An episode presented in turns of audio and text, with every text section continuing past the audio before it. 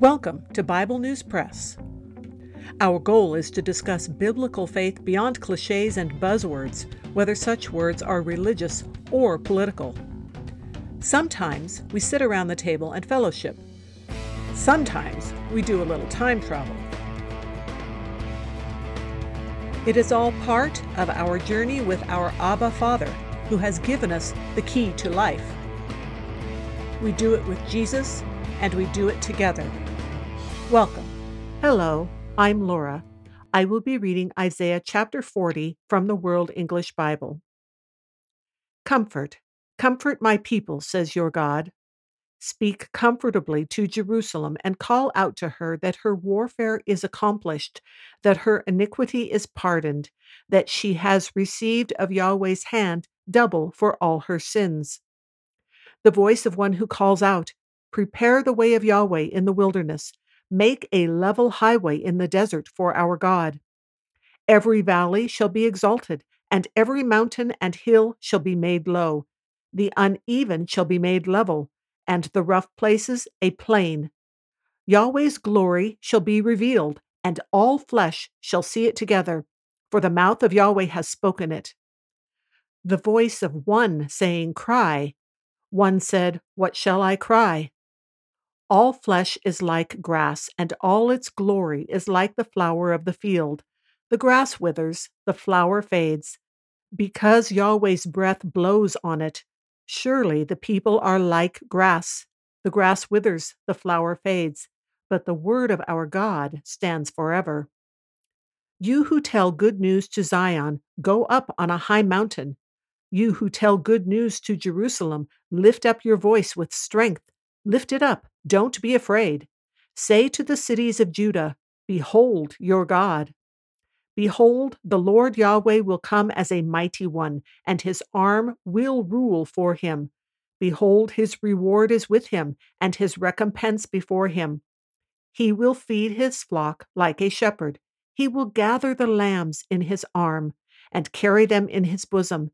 He will gently lead those who have their young. Who has measured the waters in the hollow of his hand, and marked off the sky with his span, and calculated the dust of the earth in a measuring basket, and weighed the mountains in scales, and the hills in a balance? Who has directed Yahweh's Spirit, or has taught him as a counselor?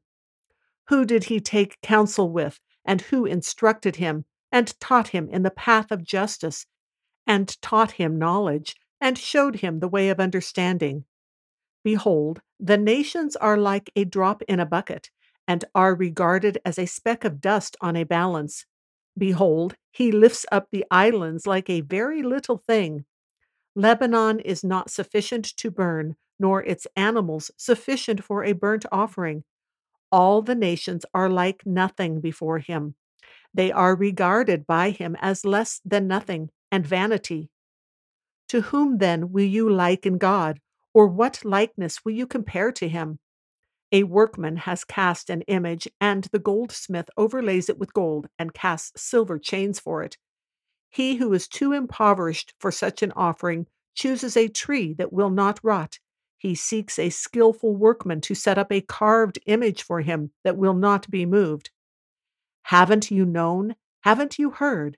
Haven't you been told from the beginning? Haven't you understood from the foundations of the earth?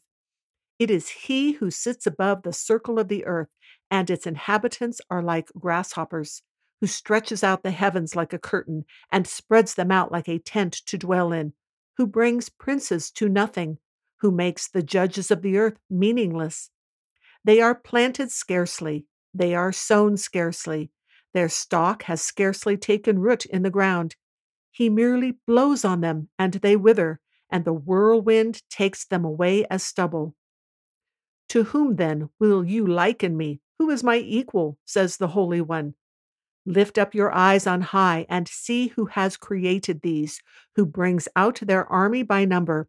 He calls them all by name, by the greatness of his might, and because he is strong in power, not one is lacking. Why do you say, Jacob, and speak, Israel, My way is hidden from Yahweh, and the justice due me is disregarded by my God? Haven't you known? Haven't you heard? The everlasting God, Yahweh, the creator of the ends of the earth, doesn't faint. He isn't weary.